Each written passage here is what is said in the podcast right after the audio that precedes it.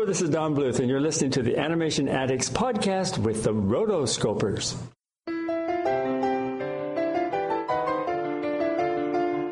You're listening to the Animation Addicts podcast with the Rotoscopers, episode 39 Rise of the Guardians. The Guardians of Liberty.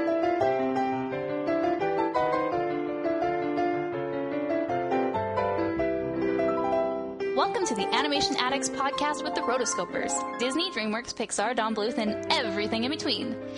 I'm your host, Morgan Stradling. I'm here with my co-hosts, Chelsea Robson.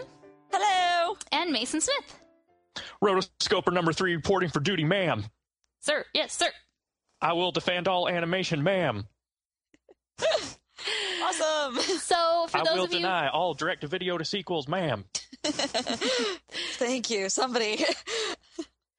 So for those of you who are new to the show, our podcast covers everything in the animation world: news, reviews, and movies. So each episode, we go over the animation news in the week. We also review a movie from the animation library, past or present, and we have a great, grand old time doing it. Ahem. Yay! Yay, we love it. Awesome. oh, how was your week, everyone? Great. Very great. Yeah, Yeah. mine was good too. Yeah, just came back from a little mini vacation, saw The Great Gatsby. You know, pretty good movie. Mhm. It actually, it was pretty. It was. Didn't you think it was heavy with CG effects and like animation and stuff? Very much, yeah.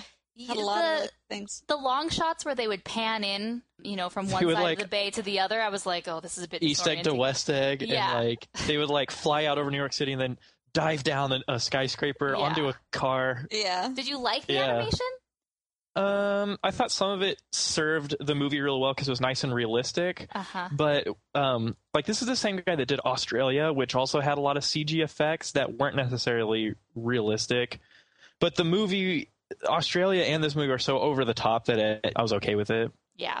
Like the yellow car just like happens to be careening at 80 miles per hour down the busy streets of New York. Yeah. Yeah.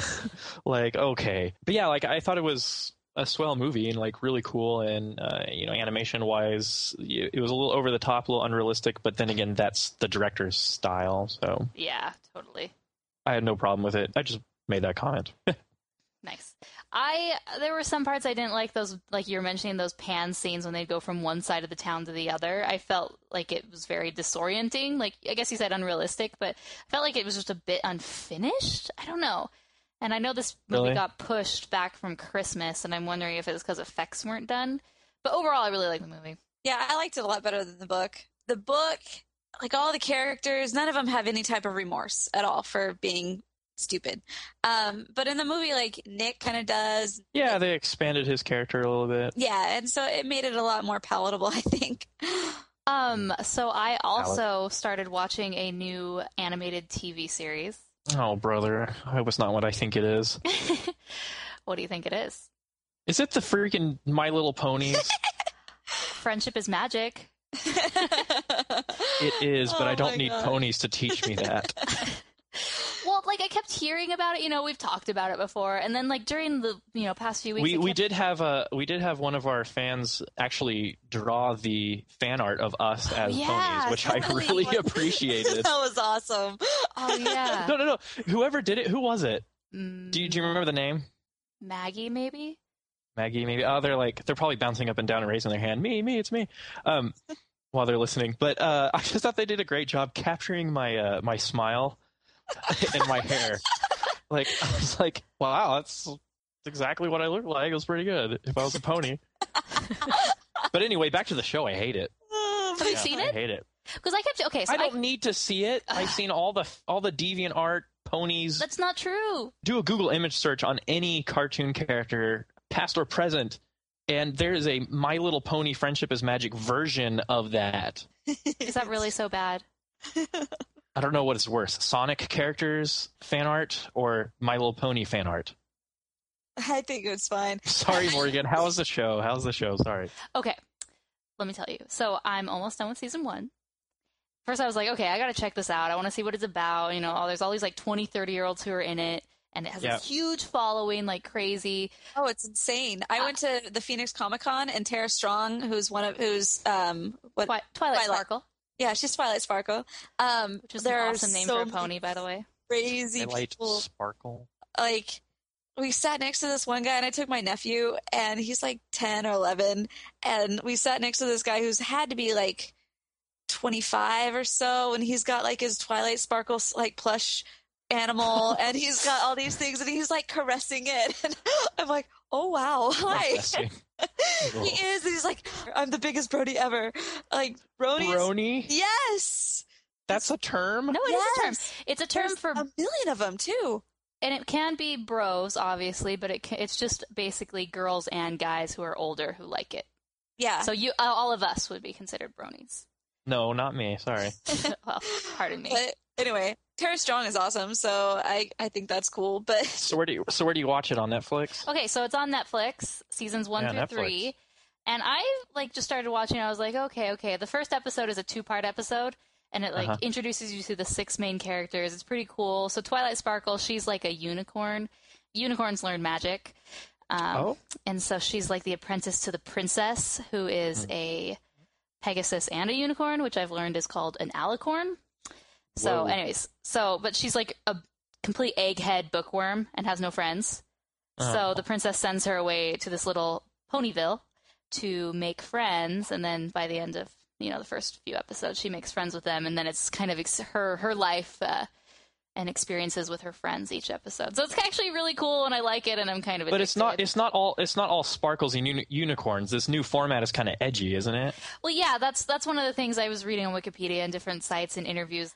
The creator, she was working for Hasbro, and she kind of got this job to like reinvigorate the the pony franchise with a new, you know, uh, TV series. And she was kind of annoyed with all the girly uh, TV shows at the time, how they kind of are just like overly girly, over the top, and they kind of like sugarcoat everything. It's just like tea parties and butterflies. And so, like Yeah. in like Jared watched it with me, and and he's like, those ponies are actually like kind of mean. and the one episode he watched, it was like these two girls were like these well, these two ponies were like really competitive, and they were racing, and they were kind of using dirty tricks to like disqualify the other one. And so uh, they kind of like explore you don't have to be perfect friends, or like I don't know, I guess a little bit more deeper issues than you would in Wow. a normal strawberry shortcake type movie. all right. So I I, just don't know. wanna It's actually pretty good. I would say, like honestly, just check out the first two episodes and then say yay or nay. Okay, that's that seems fair. I just want to. I, the mystery to me is how there's such a big adult audience following for this, uh, fan, you know, and Well, fan base for this show. and one of the thing is when they made it, they wanted to make it a show that like the parents could watch with their kids. Like it's not like they've changed their advertising because they have this huge audience. Like they still make the the show for the kids, but they realize they have this older audience. They, they'll put in like Star Trek references or Star Wars or all these kind of like nerdy references that the kids wouldn't get. But they wanted a show where the adults would be be able to like enjoy at the same time, and I think adults sort of Kind of- enjoyed it too much. So kind of like kind of like Rugrats pre movie. Maybe, yeah. Oh, okay. So okay. there you go. There's my report. So if you, let's say, if, to our listeners, if you are a brony or you want to give us a little mini review, send us a voicemail at therotoscopers.com slash voicemail and let us know your thoughts. Is Mace, are you on Mason's side? Or are you on my side? Or are you on the complete other side where you are all in, you have your plushie, and you are total brony down? Yeah, and and anti bronies and My Little Pony skeptics, make your voices heard. It's got to be a little balanced here. Oh, it's funny. all right, let's funny. go to the news.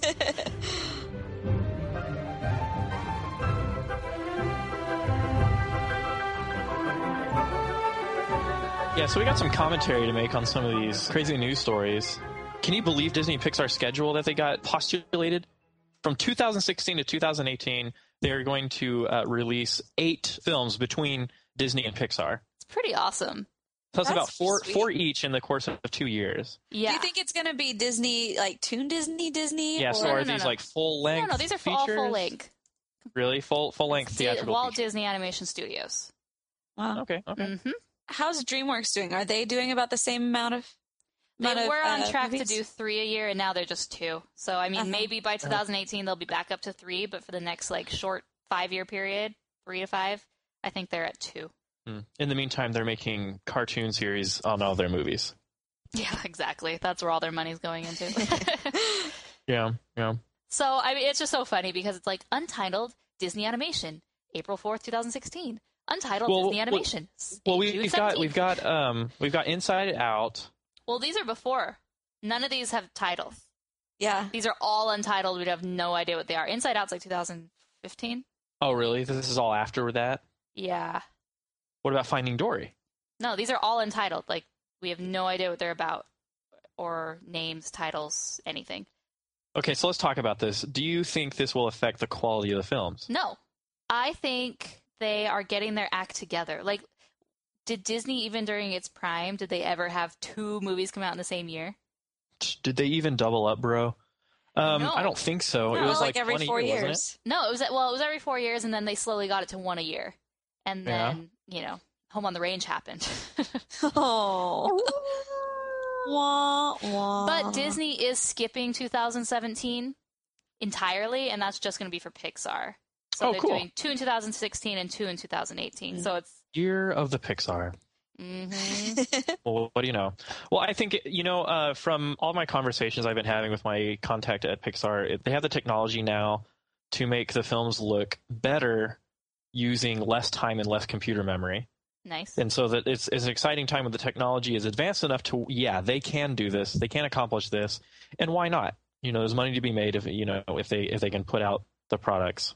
And uh, I think that's cool. Like they must be really digging in and having confidence in their in their teams uh, because Pixar's not hiring right now. Uh, is is the buzz from the industry that I've been hearing. And um, yeah, so it's kind of this mysterious thing, and I, I'm sure they're going to accomplish a lot, and I, I'm sure they're going to reach their goals or whatever. I I can't play the cynic here because they've got such incredible technology out now that they can do this. It's Mhm. like five years down the line, too. So the Disney movies, people are thinking these are ones we've heard of, but we don't have any dates. Um, Ron and John, they have a new film which supposedly is like in the South Pacific, and it involves Ooh. like a tiki, like a haunted tiki, not necessarily haunted, Ooh. but some sort of like tiki man or Mahana, something. you ugly. Exactly. and then um, there's also another one with by Byron Howard, and it's going to have Jason Bateman. It's going to be like an animal comedy. That's one that like Disney has announced, but we don't know when. An animal comedy. Oh, we Since love when does comedies. Disney do animal comedy? Since Winnie the Pooh. oh bother! then of course Wreck-It Ralph 2, and then I'm supposedly gonna there, wreck it again. there was another movie called King of the Elves that was you know in production for a long time. We haven't heard anything, so that maybe could be on the list. Um, King of the Elves. That's the uh, third Hobbit movie they're coming out. yeah, exactly. So, anyways, exciting news. I mean, at least we know Disney's back. Pixar's good as ever. Let's just hope that. I mean, 2016, 2018. I don't even want to think that far ahead. No, neither do I. I'm like, oh no, no. It'll be really Me cool. neither. but- I, I'm, I'm- yeah, I will have supposed to be have have gotten my life together by then. anyway, okay, right. you think that's cool news? Check this out. Do you guys like the Flintstones? Who doesn't? Hey, Fred. uh, check this out. You've heard the news. Uh, the WWE, that's that's wrestling, folks, is producing the new animated Flintstone. Fred Flintstone, unfortunately, will not be voiced by Macho Man Randy Savage because he's dead. But uh, how do you do that? And this isn't the first time they've done it. Yeah, yeah, yeah. So apparently they Scooby Doo. There's a straight to video DVD Blu-ray, but it's not out yet. It comes out next March. Like Scoob, it's gonna choke slam us right out of the ring. I don't know. It just seems weird. It's like, oh, let's bring in our wrestlers and have them. Velma Velma falls in love with John Cena, and who wouldn't, ladies? I mean, come on. Um, I I don't even know who these people are. John Cena, come on. I'm not a wrestler follower type person. I'm You're sorry. not. I'm not. You don't know what you're missing. Now now let's see who this monster really is. Rey Mysterio. I would have gotten away with it too. So basically, based on Mason's reaction to this, that shows how everyone else in the community is reacting. It's like a big joke. I know, well, half the half the comments on our site are like, "Are they? Is this? Are they kidding? This is funny." April Fools. okay, so what's the wrestling connection? Are they just producing it, or is it going to be like cameos? No, no, no. The there will be wrestling stars in the film. It's just an excuse to Really? plug their own characters within Really? the Flintstones world. I guess random. I had no idea that wrestling was so family oriented. hey, uh, you know, it's all acting anyway, so. oh, I'm going to get lots of. It's true. You know, uh, you know, I had a buddy who uh, just got back from being a missionary in, in Malaysia, and apparently all the kids there still believe that professional wrestling in the U.S. is real. nice. And so, and so, whenever a kid would like give him mess or something, or like be a punk to him, you would just be like, you just look at him and be like, "I'm going to ruin your life right now. Let me tell you about wrestling." I was like, "That's really cruel." But anyway, I can only speculate as to the amazing plot that's going to be in this new Flintstones movie. Oh, that's fantastic. and I, I, I can't I can't say anything right now. I'm speechless. okay, well we'll wait until uh, more surfaces until you can uh, reveal your thoughts. So that's the news. Very uh, polarizing, but that's it.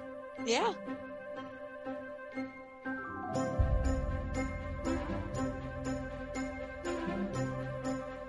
Okay, so next, Chelsea and I interviewed some of our writers on the site, so you guys can get to know them better. Uh, they they write a lot of the articles on the site, and they're really instrumental in helping keeping us up to date on the news. And so yeah, our writers are awesome. they are. And so our first awesome. one is with Blake Taylor, and he's kind of our uh, one of our resident Disney writers. He does a lot of really cool um, things that kind of tie into the parks a little bit and how they tie back into the movies. And then he does a lot of the general Disney news, which is really awesome. So this is our first interview that we're going to do with him, and we're going to keep having these in the next upcoming episodes. So when you see them comment in the comments or the the different news stories that they write, you kind of have a better idea who they are.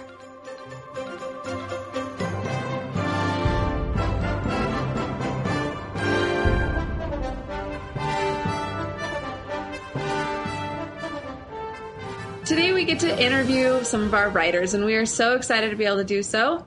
Today we're going to be talking to Blake Taylor, and you can find him on the website. He does a lot of different reviews for the website, and it's just so much fun. So let's meet Blake.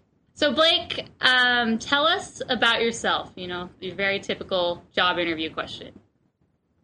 Uh, well, I am really into animation, obviously, and particularly Disney and Pixar. Um, everybody grows up with Disney films, but I feel like I just sort of never grew out of them. And sort of visiting the parks definitely fueled my sort of passion for what Disney does, and especially as I grew older, seeing that it doesn't just happen, that people work really hard to make it happen. I guess that was about around age 10 or 11 that I just sort of started to pay more attention to that sort of thing. And it just made me appreciate it all the more, even more than I did before. And I actually had the privilege of going to the Cars world premiere when I was in sixth grade. It was sort of near, um, it was at a speedway nearby, and tickets were like 10 bucks. It was the best value I've ever paid for anything in my life. Um, and it was after that that I was, I came back from that experience and it was like, I don't just want to let that be just a memory. And sort of that's sort of where my passion for writing started going. And so it was sort of like Disney plus writing equals sort of what I want to do now. Awesome. So, you have your own website, right? Yes, And- BlakeOnline.com. lakeonline.com. And how long have you had it? It's been up and running a long time, right? Yeah, it'll be 10 years this in a few weeks, 10 years. Wow, um, crazy. Started off as just like sort of family website with like pictures and stuff like that. And then it's sort of as my interest in the entertainment industry grew, it sort of developed into more, but I hope is sort of more a professional feel. So. Cool. So, what do you do on your website for those who don't know? Uh, basically, I just sort of write about mostly the entertainment industry, but with a slant on Disney and Disney theme parks. And what I try to do is, I feel like a lot of websites just regurgitate the same news. I try to sort of bring a perspective that reads between the lines as to what the news could mean in the future or what it means in terms of the studio's legacy and things like that. So, what are some of the other things that you kind of bring into all of your writings? So, for example, you have different interests. Like, what are those things that you end up writing about as well? Uh, I mostly write just about entertainment and stuff like that. So, um, on a scale of 1 to 10, how big of a Disney fan are you? Uh, I wouldn't say a 10 because I probably, I definitely don't know anything and everything that could possibly ever be known. Probably about an 8, I would say. Yeah. What about scale of 1 to 10, Pixar fan? Probably on the same. I love Pixar. Every movie is an event and it's not just a movie it's something that really touches you and you see reflections of yourself in their movies which i think is getting harder to do as movie studios become more competitive but i think they've got a handle on it Yeah, definitely. So, what are your goals for the future? I mean, so you're in college right now. What what year are you in school? i'm currently a freshman right now i'm majoring in english and minoring in media studies and i would actually love to um, participate in the disney college program at one point that's basically you just go down there live and work as a cast member for a semester and you get internship credit so that would be awesome to do that and they say that's sort of the best way to get your foot in the door to sort of if you want to do bigger things for the company so i would really love to do that and if not hopefully writing for y'all or writing other places could sort of get me somewhere I don't Yeah. know. Awesome. You're a great marksman, Derek. One of the best. But it takes more than good aim. It takes courage. That's my forte. Well then, how about a quick round of catch and fire? Catch and fire? You mean me? You're the only one with enough courage. So now we're gonna do our catch and fire segment, which we like to do. It's just rapid fire questions. So, are you ready? yes Okay. So you've probably heard these before, so you're kind of prepared, but we'll just go. So, first animated movie you remember seeing. Toy Story. Favorite cartoon growing up. Uh, Lion King. Favorite animated movie. Lion King. Favorite animator or artist. Ooh. Oh gosh. Uh, probably Wayne Allwine, the voice of Mickey Mouse up until recently. Classic animation or CGI. Uh, classic. Favorite animation studio. Disney. Yeah, no brainer. Disney or Pixar. Ah. That's a tough one. Uh, if we're going just for the movie quality themselves, probably Pixar. If we're going with memories tied to the movies, probably Disney. Disneyland or Disney World. Disney World. Have you been to Disneyland? I went once last summer. It was a great experience, but I feel like just Disney World's my home park. Yeah, but I feel totally. like everybody can say that about whichever one they're most familiar with. But Cool. Stitch or Tinkerbell. Stitch. I have a Stitch lamp in my room. Ooh, nice. Yeah. Hardcore. People or anthropomorphic. Anthropomorphic Songs or no songs? songs. Snow White or Sleeping Beauty.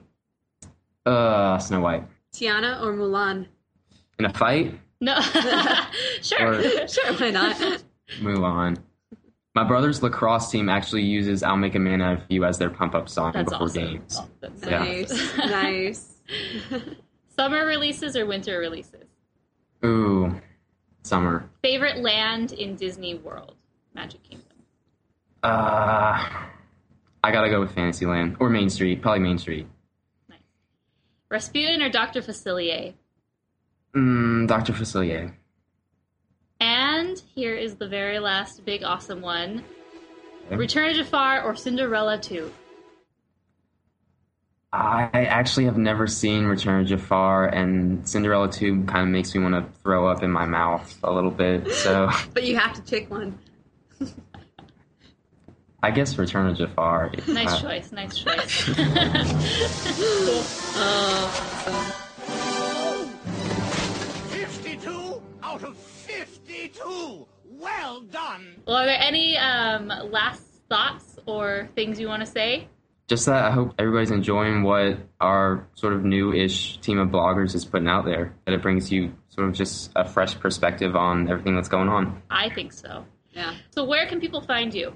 Well, my personal blog, like I said, is www.blakeonline.com, and then obviously on the Rotoscopers. And then I also write a column for wdwradio.com. Some of y'all may have heard of it. It's a travel podcast hosted by Lou Mongello, but I write for their blog a column about finding instances of Disney magic in everyday life. Like the post this week was about different smells that you may come across and remind you, oh, that sort of smells like whatever from that I know from Disney. Um, Awesome. and, yeah.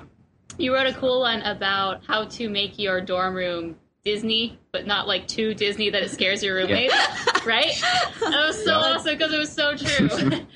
like, yes, I'm a Disney nerd, but I don't want to scare Because there's a potential fine friends. line. Oh, that's fantastic. So awesome. So Blake is one of our writers. We love having him. He does a really, really good job writing and keeping up on the Disney news stories and also the parks, which is fun and awesome. So thanks, Blake. Yeah, thank y'all. No problem. We'll have to have you on an episode. Yeah, absolutely. What's a list of movies, maybe? I don't know if this would count because it's sort of only animation, but I really admire Mary Poppins.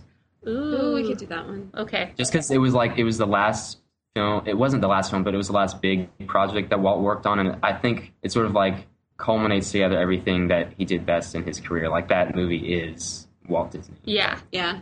All right. Mary Poppins it is. Okay. So we'll do that this summer. Sound good? Yeah, Okay, cool. Well, thank you so much. yeah, absolutely. See ya. I've been around for a long time. My name is Jack Frost. I love being on my own. No rules, no responsibility. It's as good as it sounds.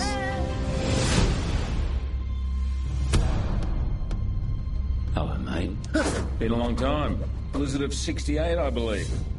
Easter Sunday, wasn't it? You're not still mad about that, are you? Yes, but this is about something else. Fellas, Hey! There he is, Jack Frost. Santa. Wow. I hope the Yetis treated you well. Yeah, I love being shoved in a sack and tossed through a magic portal. Oh, good. That was my idea. The Big Four, all together. Santa Claus, Tooth Fairy, Sandman, and the Easter Kangaroo. the what? Hmm. I'm a bunny. It is our job to protect the children of the world. Now we face a threat greater than ever before. What an adorable dream. What's more powerful? It's fear. We need your help. Why me? You have something very special inside. And we can't do it without you. Let's go! Sandy? Sandy? Wake up!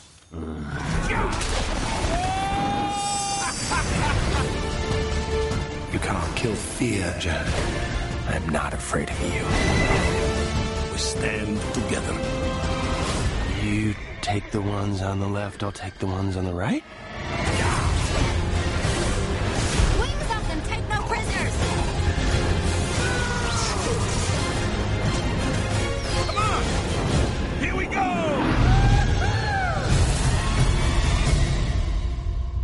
Am I on the naughty list? Naughty list? You hold the record. previously on Lost. Um, okay. Yeah, here by popular demand, folks. Uh, today we're going to be reviewing DreamWorks' November 2012 masterpiece, Rise of the Guardians. And I can hear the old ancestor from Mulan now going, Guardians. But So, it's yeah. not the not the owls. Not the no, not, not, oh, not, not, not Gahuli? Legend of the Guardians, the Owls of Ga'Hoole. So one of the people who were really wanting us to do this movie was actually my sister Marissa. Uh, Oh, good. Yeah, so she came. She comes up to me and she's like, "Here, Chelsea, you should do this one on your podcast." Uh, like, oh, awesome, Miss! And then like she pulls that one up, Rise of the Guardians, and then right after she's like, "I also have this one," and she pulls up the Owls of Ga'Hoole. I'm like, like, Oh, sweet. you do have them all, don't you? Gu- Guardians on the brain. nice. they all right in the same vein. All right. So yeah, Rise of the Guardians uh, released last year, November twenty first, and we'll we'll talk about the the timing of that release date. Um, yeah, based on the book series, The Guardians of Childhood. Now, I think Guardians of Childhood is like a really good title for this film. I can see how how it can't like how it doesn't roll off the tongue as well as Rise of the Guardians. hmm But uh, but yeah, they kind of are the Guardians of Childhood, like all these cool characters, you know. Yeah. And like I Yeah. understand how they're rising, But I mean, they kind of already rose. It's like the rise of one guardian. Basically. Yeah, the rise of one guardian. That should be the new title. you know, in other in other countries, it's like I think it's the Legend of the Guardians, uh, the Five Legendaries. Oh, nice. Yeah, legend the Legendary You mean Five. Articuno, Zapdos, and Moltres. No, that- that's, And then that's those other legendary birds? three birds. Okay, yeah, then then Lugia and Ho-Oh. The five guardians. Although te- uh, technically, Lugia isn't a bird Pokemon; it's more of a flying Pokemon. It's clearly not a bird. well, Gyarados is also a flying Pokemon, and it clearly doesn't have wings. You take that back. All right, we really need to do a Pokemon episode. Uh, we are. No, no, no. Just tell me when you can do it, and then we'll, me, you, and Gary will do it. Yeah, I'm really out of this loop. Yeah, don't. Chelsea's not even offended. I didn't even mention her. Not at all. I'm actually glad. I know, because like we're it's gonna be nuts. Anyway, Okay, cool. Uh, besides the book series, there was a short film, Man in the Moon, by Reel FX. Which, if you YouTube Man in the Moon, you get this weird like 1960s claymation. yeah, that's not it. yeah, that's not it. I watched it and I was extremely depressed afterwards, and I was like, "This can't be what they based no, it if you off." go to like the the official website of the Guardians of the Childhood book series, there's a page where like you can watch the video, but it never loads. Like maybe I needed to open it up in a new browser or something, but like I think it was there, but I tried watching it, but I couldn't. I was kind of disappointed. So this is sort of interesting because these books right now there's four of them, four novels and two picture books. And Yeah. the first one, which is called Nicholas St. North and the Battle of the Nightmare King, it wasn't even published until 2011. And this movie came out in 2012. Oh, really? Yeah, so apparently back in 2008, even before the books were written, he'd uh, the the writer William Joyce, he already kind of like gave this to to DreamWorks to do and kind of gave them permission to do that. He was going to be a co-director, but his daughter died of cancer.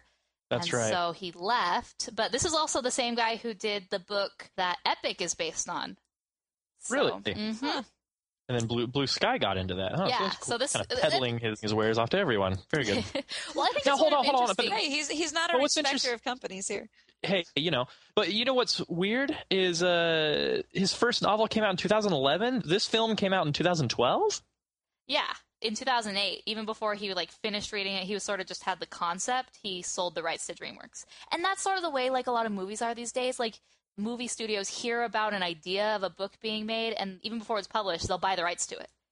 It's remember that crazy. s- remember that stint like in kind of the mid 2000s when all the children's fantasy novels started turning into movies real quick. Oh yeah, like uh, Spiderwick Chronicles, Bridge to Terabithia, Uh-huh. aka the kid Uh. dies in the end. The um, uh, Harry Potter, of course. I think Harry Potter started it. Um, Narnia, you know. um, Um, the oh, what's that guy? Jim Jim Carrey was in it. The Lemony oh, Snicket. uh, Lemony Snicket, uh, and then there's a, a series of unfortunate events which might be the same thing. yeah, uh, Inkheart, which was a horrible fiasco. Yeah, so I, I those weren't necessarily like recent, but this is like an almost an extreme. So you're saying he sold the concept to DreamWorks before he even finished the book? yeah, Oh my goodness. And you know what I think is interesting? Like he, you think, okay, if you're not too familiar with him, you think, oh, he's a children's writer. But when you go on his Wikipedia, he's been involved in animation since the beginning. Like Toy Story, he was a conceptual and art design Mm, uh, in make- that department. He was on Buddy, which is What's that? funny. Isn't that Air Bud?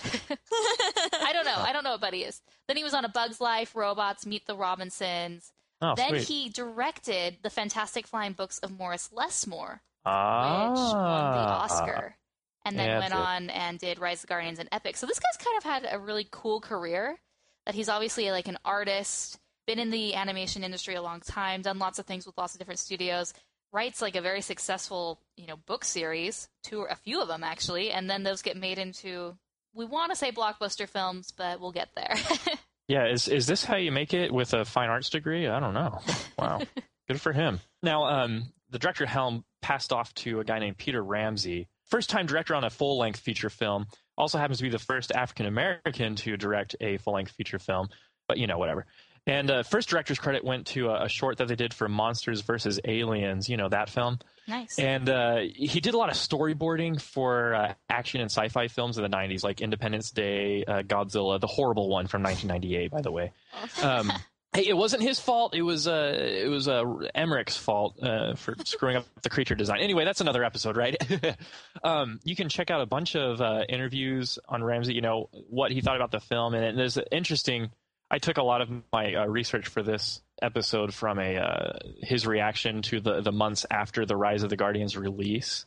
This was November, and uh, he's talking about in this interview how it was great working on it. He talked about how different it was working with animation, but uh, you know, every Wikipedia article on Rise of the Guardians will say that this film was quote disappointing financially. Not disappointing, you know, in terms of creativity or or style or just you know the quality of the movie, but financially just didn't do very well. Check this out, folks.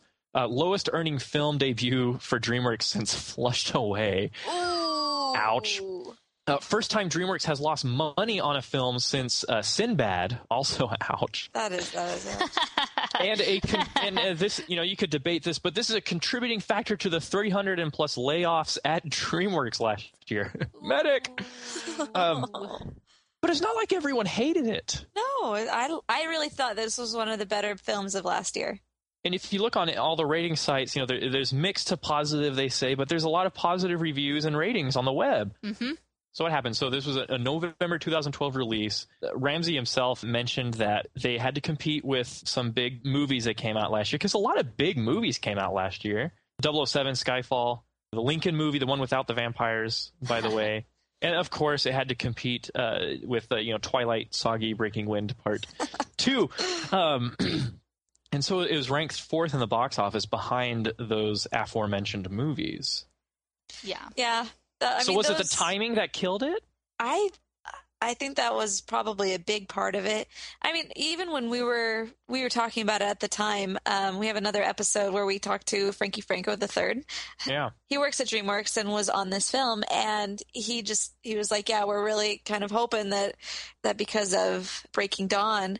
That it won't really affect it because kind of the same fans that would go to Rise of the Guardians were going to be going over and over and over and over again to Breaking Dawn. So Yeah. I think that that definitely did take a chunk out of it. Chunk. I mean, not even just Breaking Dawn, but just like all of those movies around it. There, it was it was a blockbuster film ending year, you know. Yeah, and after doing a little digging, aka skimming Wikipedia, I found out that the film made over its budget, uh, grossed in total about 303 million, uh, but they actually lost about 80 million because of marketing and promotional costs.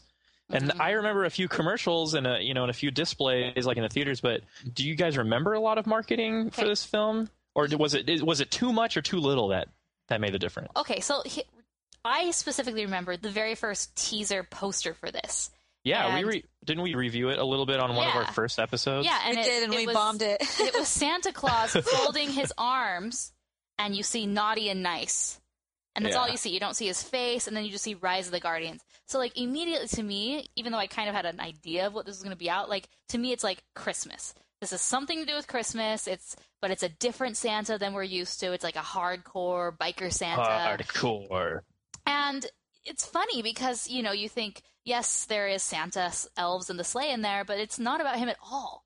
Like, he's Yeah. in there, but he's really just a side character. And it's about, you know, Jack Frost. And to me, I think it would have been a lot better if they would have, like, spun the Jack Fo- Frost angle and, like, his origins and maybe focusing on him rather than all the Guardians.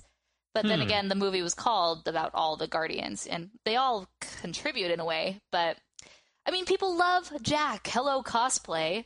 Yeah. well, and it's easy to cosplay as Jack. Yeah. Some cosplayers would beg to differ. no, Uh, it's not easy. Um, but yeah, uh, Skinny everybody's got a big, yeah, khaki washed skinny jeans. You know, you can pick them up at J. Crew, and uh, the hoodie. You know, and just frosted hair. So I asked hair. our Twitter listeners what they thought about this, yeah. and you want me to read their responses? Let's No. hear it. So I basically, that's that's the, not the right line. Yes, please go ahead. Okay, so this is basically I asked, okay, why do you think it did so poorly in the box office? And someone says, okay, Brianna says it was an amazing movie in my opinion, yeah. love it, but maybe the advertising is what did it in. Too annoying and goofy looking? Question mark. Kyle, one of our writers, says hard to sell the concept and poor marketing made it look too silly for adults. My theories are in an article that I'll send you. Okay. One person, Courtney, says because of how the Guardians were designed, unfortunately. Terrible reason, but it's accurate. Ooh, that's an interesting thing. Um, Jordan says, I'm guessing that the concept really didn't appeal to general audiences. One other. Paige Warren says, the title was vague slash confusing with other movies. People kept thinking I was telling them to go see that 2010 Owl movie. and Ben says, not enough advertising, and people were still going to see Wreck It Ralph, which is true. Wreck It Yeah. Ralph, okay, that's one thing I wanted to comment on. Wreck It Ralph was number one for a few weeks in a row, and it had a lot of like social proof because you go and you see, okay, what was number one in the box office? Oh, Wreck It Ralph must be really good. But even you know what? from I the think Wreck It beginning, Ralph is still in theaters down here. But even from the beginning, because of all these other live action movies that came out during the same time, Rise of the Guardians was fourth at best. You know, and people see that they're like fourth, mm, must not be that good. So I think that maybe you know people look at that and they kind of you know base their opinion somewhat on what's the top movie. Also, Um, you, you get the media snowball effect too. Like some media people start posting bad reviews, all of a sudden, all the the rest of the media wants to know why the movie is so bad, and then they go off of that. You know, yeah, Ramsey he uh, mentioned a little bit of that in his in his interview. So you know, take it or leave it, whatever. cool. So yeah, there's a bunch of others, and they all basically say marketing, marketing, marketing. Marketing was too edgy, which I completely agree. It was poor direction, I guess, where they went. Yeah, because it's like a whole naughty and nice thing. The tattoos, it's it's super edgy, kind of. You know, they, it makes you wonder if this is like okay, uh, Santa is like a cage fighter now. You know, it's, it's kind of giving off the, eh, but which he's not in the film. They make the point that though Santa looks rough and and tough on the outside, the more you get to know them in the film, they're all their their classic selves. They just have kind of this new persona Yeah, that that the director invented. Uh, you know, that everybody, you know, the, Mhm. the writers and stuff wanted. You know, going back to our, you know, when we first got those posters, my whole feeling was just like, I don't know if I wanted to see this one just because it's like, oh, it was too edgy for me. And in my sense, like, I, I think a lot of people kind of felt the same way. They're just like, you want something safe kind of in this time. Like, you, if you're going to take your kids to it, if this is something you don't really want to it just seems too different, too out of the norm, you know. And oh, but Wreck It Ralph is going on still. Let's go see that, you know. So I think that that could have been a big problem. You know what I thought though? My general impression was that I liked it. Oh, I loved the movie. After I went in and saw it, I was like, yeah, this is this is probably one of the best films of the year. I mean, I really, really liked it. But like I said, it was just getting into it. Like, you had to actually get into the theater 1st Mm-hmm. I agree. I agree. Now, this was the first time I'd seen it. I saw it this week. Uh, and uh, wow, they took this concept, this what if concept. The whole thing started when Joyce uh, heard his son ask him, Do you think that Santa Claus knows the Easter Bunny? Do they network? Are they connected? Are they in Yeah. the same universe? Do they interact? Uh, so that the whole thing started with that concept, and with this movie, uh, they made something really original. Now, there's a lot of things to explain because there's this world and there's this lore and canon, you know, of, of everything of the Guardians. You know, there's the rules, the oaths, you know. But the cool thing is that they have an explanation for everything. First example I saw was who makes the toys at Santa's workshop? How does that work? Well, Santa has this cool creative mind and he forms them out of ice and then passes them off to the workshops. And the Yetis, not the, not the elves. I The love elves the comment about the elves. Yeah, I love the comments about the elves. We just make Um, them think that they do. they just think that they're Ooh, it's pretty. Good job. yeah also and um and so i like how there's kind of a science and a method behind these characters Mhm. What do you think Yeah, I mean, I really liked it. I agree with Chelsea. It's like even just like renting this movie to watch it again, it was like, mm. but then when I watched it, I was like, oh yeah, this was good. I I really like this movie. It, it was sort of an odd premise because I mean, the real driving force is Jack. Like this movie's yeah basically about Jack Frost. You know, it's Yeah. showing him joining the Guardians. You know, then a bunch of teeth gets stolen, and then Jack realizes, the- oh my gosh, my memories were in those teeth, and so it's kind of like an origin story. And then they all go to find the teeth, and you know, and then there's this choice that Jack makes whether he's going to help himself or you know do it for the greater good of the children, and it's interesting, but. It's Yeah. not what I am sorry from the advertising didn't get any of that. oh yeah.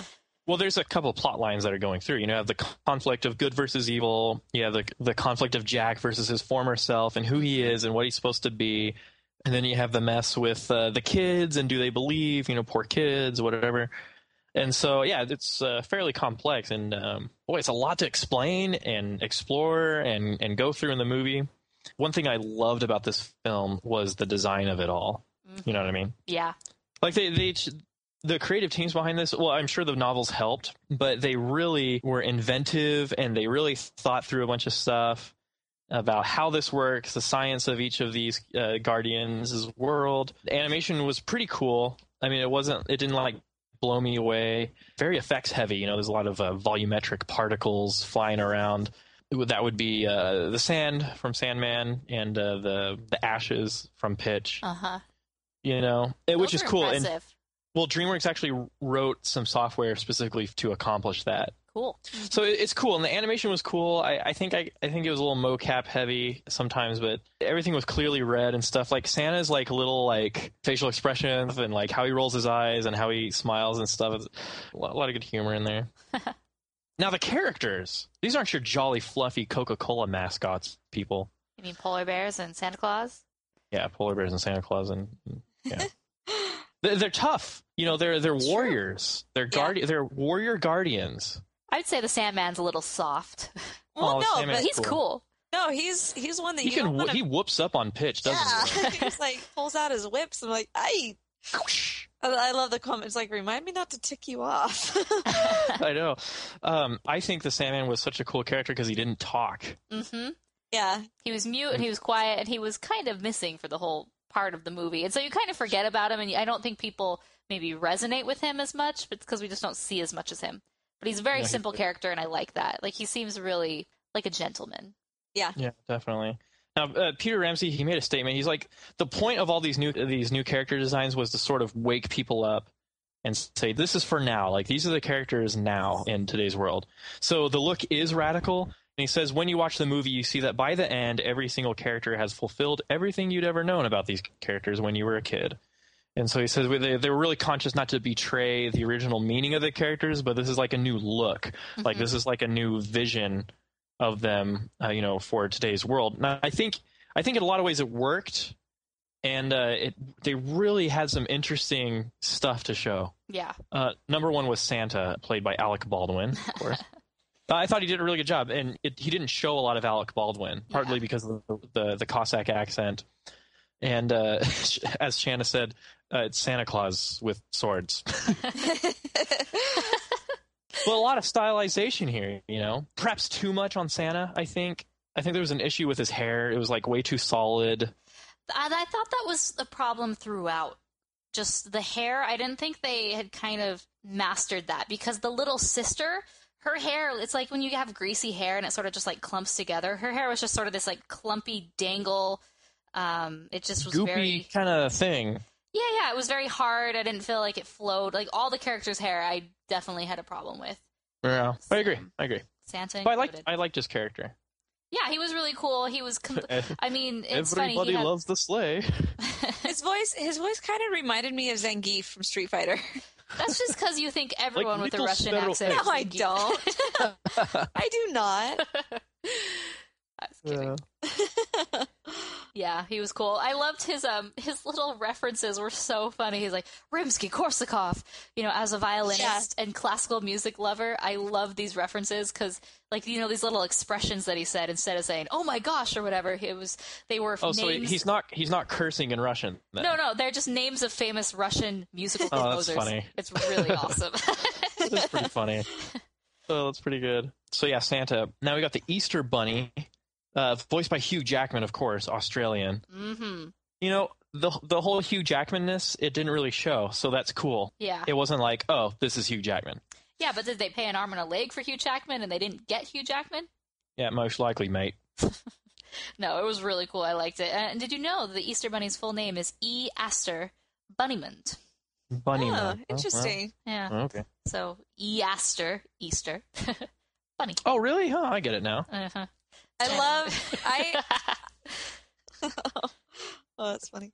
Um, I actually I loved Easter Bunny because like in the very first scene, right when he goes into the North Pole, he's like, "Oh, it's freezing," and I'm like, "I like you already." I know he pops out of his hole. He's all like manly and built, and he's like, "Oh, it's freezing." nice. Uh, and then like when they go back and forth, like him and Santa. I Uh, really love his his little, Little- relationship with Santa. it's so funny. It was like Santa's like, no matter how many eggs you paint, they're still just eggs. Like I'm dealing with perishables here. You get all year to prepare. oh man. I know uh, Easter Bunny's kind of the cool but rude. He's kind of the Raphael of the group. Yeah. You know, he's the one that like okay, we don't recognize it because we're American, but he's the one that cusses throughout the entire thing. Uh, he's like saying bloody. Yeah, he says bloody through the entire thing. It's like, oh yeah, that's very offensive when you go to some places. Uh, whatever. We love Ron Weasley, and he says bloody heck every five seconds in Harry Potter. Whatever. we Americans don't care. We love it. we don't know what it means though. It actually means the blood of Christ. And so by saying Yeah, that, yeah, it's just yeah. like it's very offensive. Yeah, yeah. It's, it's a it's a it's a cursing. But I thought his character was cool. You know, it's kind of at odds with everyone, especially Jack. You know. yeah. I love it. It's like winter of '68. Remember Oh yeah. I believe I believe it was there was a blizzard. Yeah. Easter Sunday? Easter 68. Sunday, if I remember. I loved it. no, when, um, well, you know, the Easter Bunny, he has to compete with how big Christmas is. Yeah. You know, Santa in this movie, he knows that he's the big show, you know, and he's he's pretty proud of it.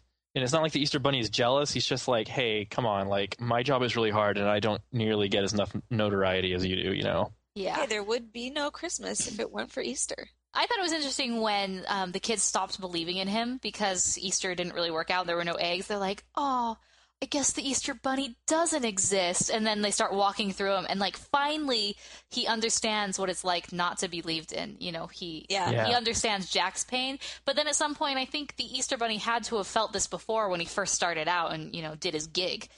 But Yeah. it's just sort of interesting. Yeah. Yeah. Next Guardian, Tooth Fairy. I don't know how to pronounce the name. Isla Fisher, I guess. Whatever. Uh, she voiced Beans and Rango. Are, are you are you cuddling me? Oh, that's the best name, Beans. Beans is great, dude. I love Rango. There- We need to do like a Rango You revisited know what's so episode. sad? Rango is our second least listened to episode. What? Yeah, people don't like it. Rango. Whoosh. I love Rango. So, full name of Tooth Fairy is Toothiana. Hmm, okay. Huh, interesting. Fun fact. She's really cute. She's really hyper. Oh she's yeah. She's really hyper. I mean, she's a businesswoman. She's got like an industry to run, It's true. you know. But we, she's kind of weird at the same time. Like, why does she have to keep the teeth? Me and Shannon were wondering, and then they have an explanation for it with the, with the memories and stuff. But like, Yeah. she's very like, she's almost like a, you know, she talks about being out in the field and stuff. So it's like she's kind of a, she's like a biologist or like a, or whatever, you know, collecting samples, you know. Yeah. And she like loves that they have residue from the kid's mouth attached to the teeth. She's Oh like, oh, maybe she's a fairy like her. You know, maybe she likes fairies. Oh, look at your old teeth. They've got like blood and stuff. Oh, yeah. Oh. I think she's cute though. She's a cool character. Yeah, she's really fun. Well, I mean, think about it. She, she's got to be businesslike because every kid's got a whole mouthful of teeth that they're going to end up losing. They got to get rid of them. Got to find them. Oh, she's like, wow, you guys collect teeth and leave gifts as fast as, as my fairies. You guys did leave gifts, right? And then it flashes to all of them getting coins at the laundromat. I thought that was a great gag. And this movie was Dude, funny. I loved it. It's not, yeah. so it was- Dude, that, that segment was hilarious when they were collecting the teeth because they all get really competitive, you know? yeah, yeah. it kind of kind of crosses the line into slapstick with, you know, whatever, DreamWorks, of course. But um, I thought it was really entertaining. yeah, I agree. I like how they each have these kind of crazy magical powers where the Easter Bunny has like these portals that are rabbit holes, you know, and he can just kind of do it wherever. And then Santa can warp through uh, chimneys. And you can also create these other. He has his snow globe that can transport him anywhere. I don't know. The technology is in, insane. Who? Sandman, very cute guy. Yeah, we kind of talked about him. Awesome. They call him Sandy though. Yeah, and that kind of bugged me because when I think of Sandy, I think of Sandy Claus. When I think of Santa Claus, I think of Nightmare for Christmas, and I think of Santa. So I kept whenever they were saying Sandy, I kept thinking Santa, and I'm like, wait, that's Santa. Like, mm, anyways, my problem, not yours. Do you know Yeah. who also had a name in here that you didn't really notice it until later? Huh. The man in the moon. They call him Manny. Manny, Oh, that's nice. right. I was like, Although we don't ever see him. I think in the books he has like a role. Does You he? don't have to see him to believe he exists. That's well, that's true. But It's about faith, folks. so what about Yeah. that Jack Frost? Mm-hmm. Hey, Oh, hey, that hey. Jack. Oh, yeah. Uh, Captain. I mean, um, Chris Pine does his voice. He's Um, awesome. Yeah, I didn't think the voice fit though. You did? Really? How old is Jack Frost? But I know I saw I saw I think I read in the trivia on IMDb that Jack Frost is 18 Yeah. in this film. Like I mean he's stuck as an immortal in this 18 year old state. So Hey, like not too shabby. Yeah. what is pick an Chris Pine is in his 30s or something? Or, I don't know. What do y'all think about him? Um, I thought it was just really funny how the fairies are completely enamored with him. They're Oh, like, they're "Ah." they're all Dude. swooning at the type. I know they're like fan, and then uh, Tooth Fairy is like fangirling over like how amazing his teeth are. It's like, Oh, yeah. oh, are they're just as bright and shiny white as they say they are. Oh, okay, girls, come on, get yourself together. nice. I know that's funny. And so his deal is he's mischievous because he causes the snow and the blizzards, but he also helps kids have fun, I guess, with his like frost vision. Yeah, he's the You know, guardian of fun. he's a Um, guardian of fun. Was okay. Santa is the guardian of awe. Ah, and Aw. Bunny- A W E. Ah, Uh, Easter Bunny is the guardian of hope, Uh huh. okay. and Sandman. Anyone? It's the guardian of sand. Okay. Dreams. He's a guardian of dreams, isn't he? yeah, probably. Makes The sense. guardian Makes of your subconscious. Anyways, it's just I just think it's funny. It's like guardian of fun. I'm like, I'm sorry. Personally, ice and slipperiness and snow is not fun ever. I was really, I was really scared for that kid when he sends him like sledding through Oh the my town on ice at like it's like 60 miles per hour. You know, he could die at any second. My question is, folks, how many kids did Jack Frost kill before he got the sledding thing right? Like, we, we don't talk about that. That's in the unwritten tales. That's in the unwritten tales. Maybe maybe something about it in the books. But man, I mean, I guess he's been at it for a while, Jack Frost. Yeah, it's pretty old. 300 years. Jamie, you just made it snow in my room. Jamie was cute. cute. I like yeah, he's Jamie a cute kid. because Jamie has hope, and Jamie's Jamie's a believer. That's cool. Yeah. Yeah. But you know, I, I like that. Uh, speaking of Nightmare Before Christmas, I like that Jack's design. You know, he has this like these long, spindly legs, and he's sort of um, like Jack Skellington, but a bit more human, a bit more meat on his bones. It's funny. Yeah, it's, it's all about them skinny jeans, folks. Mhm. Like it's very tailored for today's world. The hoodie, People can relate. Peop- jeans. Yeah, people can relate. Well, I like that his whole outfits and everything changed with the times. I'm thinking, okay, where does he go for his clothing? Eh, just um, I don't know. The Guardian of Clothes probably makes it for. I'm like, the guardian of clothes. So it's you a know, it's his backstory is kind of interesting. It's like, okay, he's he's with his sister and they're on the icy pond and they're kind of skating and she he's like, "Would I trick you?" And she's like, "Yes, you always play tricks." And then he falls into the icy water and drowns. I mean, maybe he died of maybe he died of shock. traumatizing much? That's horrible. Yeah. Like the poor sister and his family. I mean, they don't ca- talk about them, but that had to have been. I mean, you don't even. I was expecting to see her. You know, when you see his his view looking up into the broken ice hole, like seeing her peek over to see where he is. But nope, didn't didn't really care. Yeah, did they even fetch out his body or anything? They obviously didn't because when he when he wakes up, you know, as an immortal, nighttime. does Is it's just a nighttime? I think he's just a spirit, though, isn't he? But was that sometime later? Hmm, spirit, you know, maybe. like why didn't he get up and try to go to his house and, and see his family? yeah, he just goes to the town. He's like, "Hey guys, hey, I'm back. I can fly." Well, because he can't remember anything. Oh, that's right. He can't remember Ah, anything. yes, yes.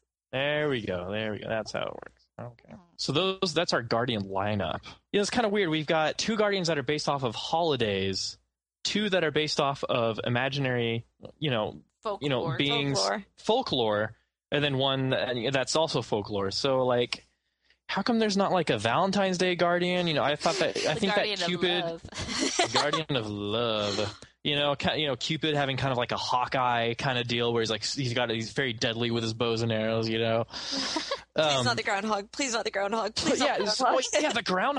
So if the groundhog, what powers does would the groundhog make have? just can see the future. making Yes. winter longer. He's Yes, probably in uh, cahoots with Jack. Yeah. Tunneling, tunneling skills. So yeah, I'm just trying to speculate like what kind of other. This is the leprechaun, right? Don't yeah. they?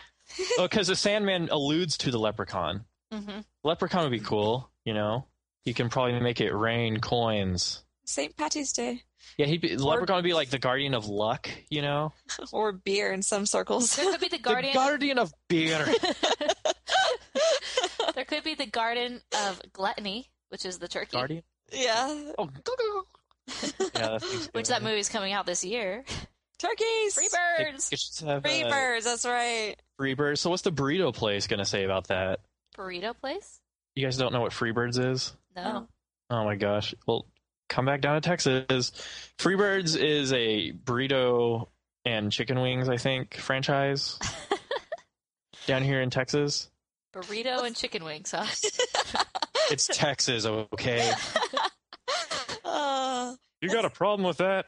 Um, it's So, yeah. almost Oh, yeah, the and then, uh, Taco uh, Bell, like it's almost like the Taco Bell Pizza Hut mixture thing. It's like, yeah. how do those? How? I don't understand. Whatever. Moving on. yeah. In the next Rise of the Guardians movie, they should have all the American presidents come out, as, you know, for President's Day. the Guardians of Liberty. This makes me think of I was watching Dexter's Lab, and you know Major Glory, who's like the knockoff of Captain America. He's like fighting someone. He's like, "You cannot defeat the speed of America, the might of America, the Constitution of America."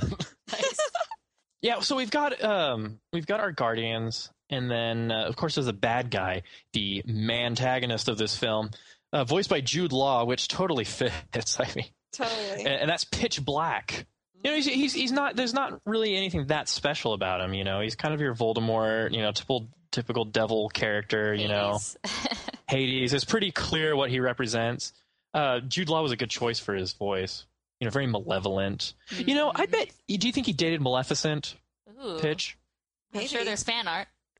oh gosh. Well, if there's not, fan art if for not sure. before, there will be now.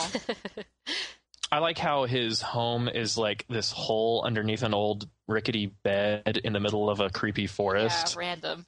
well, because the boogeyman lives under the bed. Like I thought that was awesome. I was like, oh, creeper. True. Okay, talking speaking about boogeymans, who boogeymen? Who who do you like better as the boogeyman? Oogie Boogie from Nightmare Before Christmas or Pitch Black? Ooh. Pitch. They're bo- I think pitch. they're both pretty evil. You know, one of them's a little more silly Yeah, goofy. the other one. Yeah, pitch is definitely more just straight up mean. Mm-hmm. Pitch. There's no like funniness about him. He's all serious. He's very. He's vile. all serious. He's very vile. Mm. He's not a Mhm. Rasputin, that's for sure. Oh my gosh. He's definitely more on. Is he? Would you? Dork of the night. Would you call him more of a Jafar character? I mean, Jafar. Well, he doesn't have a he doesn't have a bird with him. No, yeah, that's true. No, which was which was the one that we were talking about that was like all just all mean. The dude from the Black Cauldron, like he's right up there with him. Oh, we haven't reviewed that yet. Dude, the dude from the Black Cauldron is like, "Yep, rip out their spine." Yeah. this is a Disney film, kids. Yeah, Pitch. He's pretty bad. Also, I like how no matter what character from any show you do a Google search on, you can always find some weird, slightly homoerotic fan art going on. You know, whatever. It's just not in the canon, folks. Example. You can express your creativity. I've got one up, um, up on the show docs. There's one of him like about to. He's like caressing Jack Frost. They're like, it's like that. You know that anime look when they're like they're like looking into each other's eyes about to kiss. You know, and it's Yeah. like, anyway, I mean, whatever. You know, whatever your style is.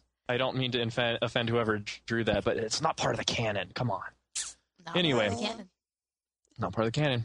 Okay, Uh, I, I like that. Um, you know, their excuse at why uh, Pitch came back and suddenly he's relevant. They're like, no one's been afraid of you since the Dark Ages, and I'm like, okay, I don't believe that statement for two reasons. Number one, the Dark Ages, and then they do this montage of like the Dark Ages being dark. Like the Dark Ages were dark because of a lack of enlightenment and advancement, not because of a literal darkness. Okay, girl from Magic School Bus. it was just like, no, no, no, I'm not buying that. And number two, okay, there were tons of people, especially kids nowadays and long time ago, all the time, who are afraid of the dark. Yeah, this remember will the always be a show? kids thing that they're afraid of the dark. Yeah, so who took over for Pitch while that was going on? I don't know, but I feel like That's he had a job this whole time. I don't know what he's complaining about. Yeah, I guess he just wants more power than what he has. because he has like, I want what you want, blah blah blah blah blah. yeah, I just like at the end where he's like, "Do you believe in the boogie?" and he gets hit by the snowball. I chuckled. I chuckled. Chortle. Chuckle. Chortle. Laugh. So let's go. I, I guffawed at that. Um, so let's check out. So scenes and sequences of note. Uh, did anyone see Max Payne? I thought I thought the whole floating in the freezing water thing reminded me of the first part of that film. Except he wasn't floating down to his death; he was floating up to his life.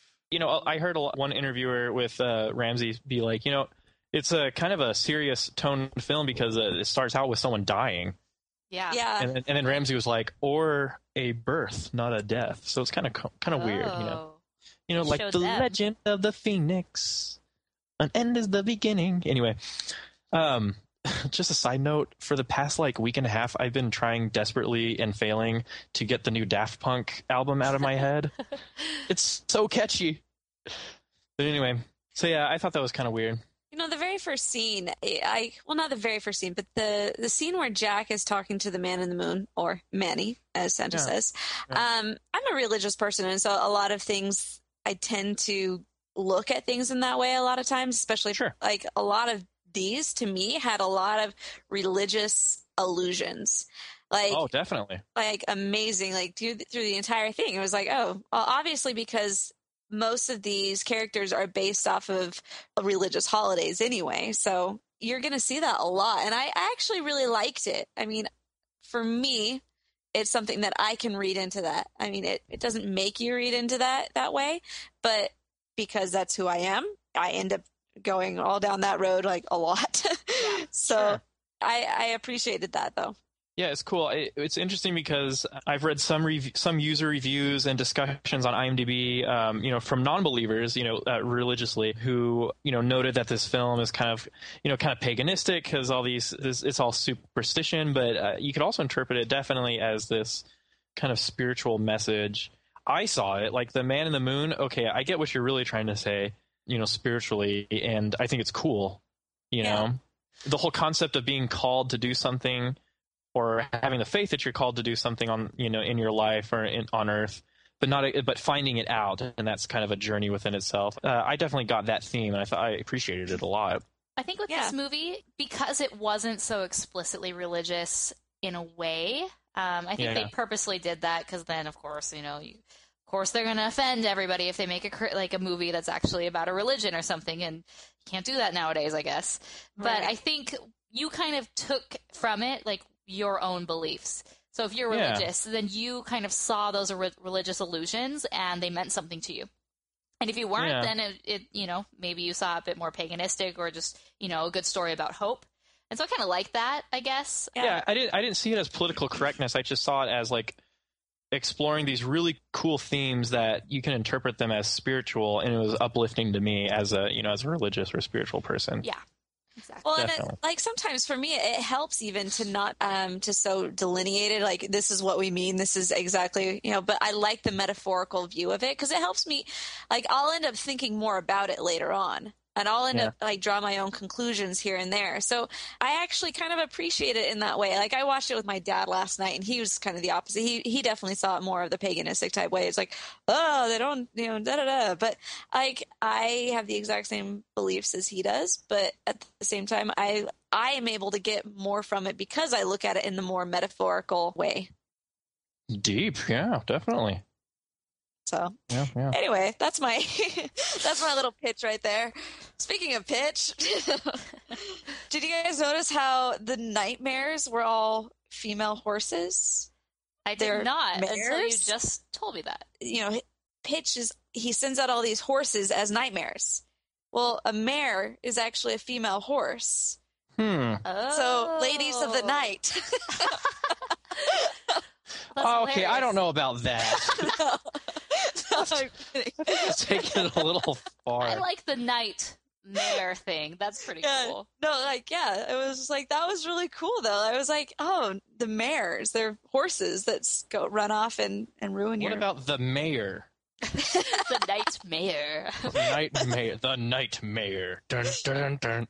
Uh, anyway no that's cool that's cool you know he controls their chromosomes so that they don't breed out of control it's like jurassic park oh, they're all female. All right. it's really that simple so let's talk about sandman adorable little guy why do they always break your hearts by making them the most adorable awesome character get destroyed in the middle of the film Yeah. what what exactly happened to him I i, thought know. he was going to convert into nightmare sandman you know Ooh, that would have been awesome. because his body was kind of turning all black and gooey you know yeah. But that's not who But he, he- is. But he just kind of goes away. Yeah, I have no idea what happened. Eaten up by darkness? He just kind of goes away, and I don't exactly remember how he got back. Did Pitch just weaken enough for Sandman to Um, be brought back to life, or did people start having good dreams again? They might have believed him again. I don't. Again. I don't remember. So without Sandman, did people just not sleep anymore? no, they slept, but they just Mass had bad insomnia. dreams. Um, It's like oh, Japan. that sucks. The I've had Yeah. insomnia before. It's not fun. I have insomnia every time I drink a uh, okay, okay. So pure here's cane what sugar is. root beer after, before I go to bed. So Huh? here's what happens: the children have faith in you know in the final battle, I guess, um, and so they have faith that they're not going to you know let the let the boogeyman take over, and they have faith that you know the guardians are real and all these things. They have hope, and the faith, I guess, causes the Sandman to be resurrected, Oh, which is another illusion I completely missed because I well, I didn't see him as dying. I just assumed that he went somewhere else. Huh. But G- generically defeated. exactly.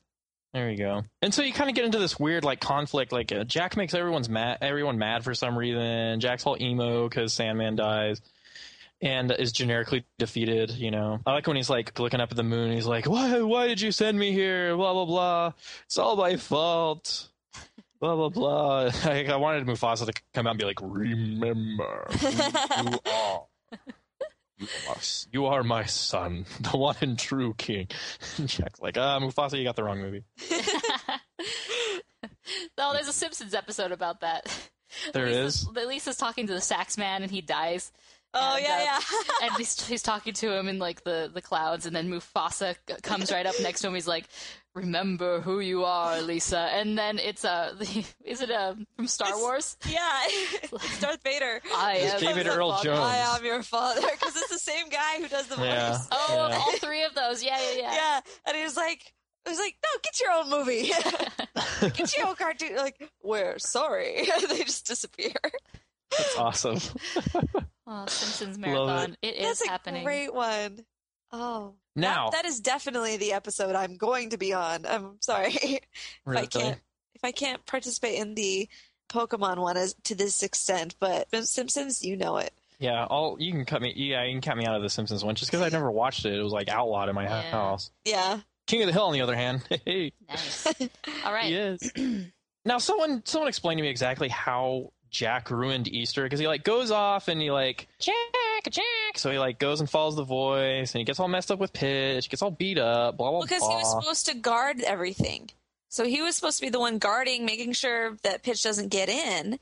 But because he left, all of the nightmares were able to come in and destroy everything for Easter. Mm-hmm. And as we know, they're perishable. So you can't really fix that. why didn't he explain to the other guardians like i hate i hate when animated films do this you know there's like a misunderstanding or like something happens and they're like explain yourself main character and uh, protagonist. And uh, they're like uh, uh i'm sorry i didn't mean for things to end up this way. If you a lot of i think in a lot of instances if they would just explain exactly what happened and be like hey look guardians it's misunderstanding. I thought i heard someone who needed help and I went down to this weird hole in the ground, but it was actually a trap. So I'm, I'm very sorry for the misunderstanding. Let, you know, whatever. But no, they're like, oh, how could you do this to us? You know, and he's like, oh, I'm so, you know, so sad. You know, everybody hates me. I'm getting out of here. Low point in the plot line. Yeah, totally. Well, I I thought that I don't. know, He gets down there and he could have gone back really quickly. You know, he was free, and then he, you know, the fairies are there, and he could have gone back, but then he's kind of taken over with you know seeing his memories in the tooth, and he's like, oh, you know, and he finds it, and then he kind of delves into that, and so to me, that was one thing that he obviously didn't want to tell them. It's like, oh, I chose myself over all the children who I'm supposed to be in training to train to save. Huh. But so I think to me, if he were to say what actually happened, the full story, then it'd be like, oh, you're selfish. But uh, the first part of that, I totally agree. Like, it wasn't his fault. He just got tricked. Oh, well. He's the king of tricks. He got out tricked. Dang. Wah. Yeah. I never thought I'd see the day when a guardian would choose himself before his children. Bug's life. Good one. The point is, Jack, you lied to us. Anyway, and then things just start going south. Literally, I think Jack ends up in like Antarctica. with baby tooth. It's it's like a total Aladdin remake right there. oh yeah. he has a boo in his vest. Yeah. He's like, He's oh, like, I'm, I'm sorry. sorry. I gotta make this right. Yeah, when baby tooth sneezes in Jack's hand, it's like so freaking adorable. Aw. You can't you can't watch that now without thinking of Aladdin. Nice. So I love when uh, Jamie's talking to the stuffed Easter bunny, and he's like, "If you're real, you're gonna have to prove it, like right now." And I'm like, mm, "That's risky business, asking for a sign." Well, I know, he- right? seek for signs. But you know, it's like, did Jamie really believe that talking to the stuffed bunny was going to make anything happen? Because he already saw what the real I Easter didn't, bunny looked get like. it. Yeah, I didn't get it. Was that like his port key to talking to, uh, to the Easter Bunny? Because he saw him. He saw him in real life. Because he's talking to his Exactly. kid, talking to his fellow kids about like how cool the Easter Bunny is. Hold on, So I something's don't wrong with it. your mic. Good. Yours sounds weird too. It does. Oh, it must be the internet. You know, if if Pitch just wanted to snuff out all the lights on Earth, why didn't he just go to the globe and just start stamping them out like he was doing? You know, and he's like six, five, four, and I was like, "Who are you? The inverse count on on street? One, one child." Um, Wait, wait, just just now that we're on that, uh, did you ever realize that the count is a count, and he counts? Yes. That like took me till I was like 19 to realize that. gosh, Chelsea. I was like, oh wow, I never knew that. Wow, that's me. Brother. okay, go back. Okay, so let's talk about the final battle. We kind of talked about Ah, what's yeah, going the on. final battle. I love that it's like kids' power. Anything is possible if you just believe. All it takes is faith and trust. And something I forgot. Dust. Dust. If anyone knows the two Disney references I just quoted right there, you are awesome.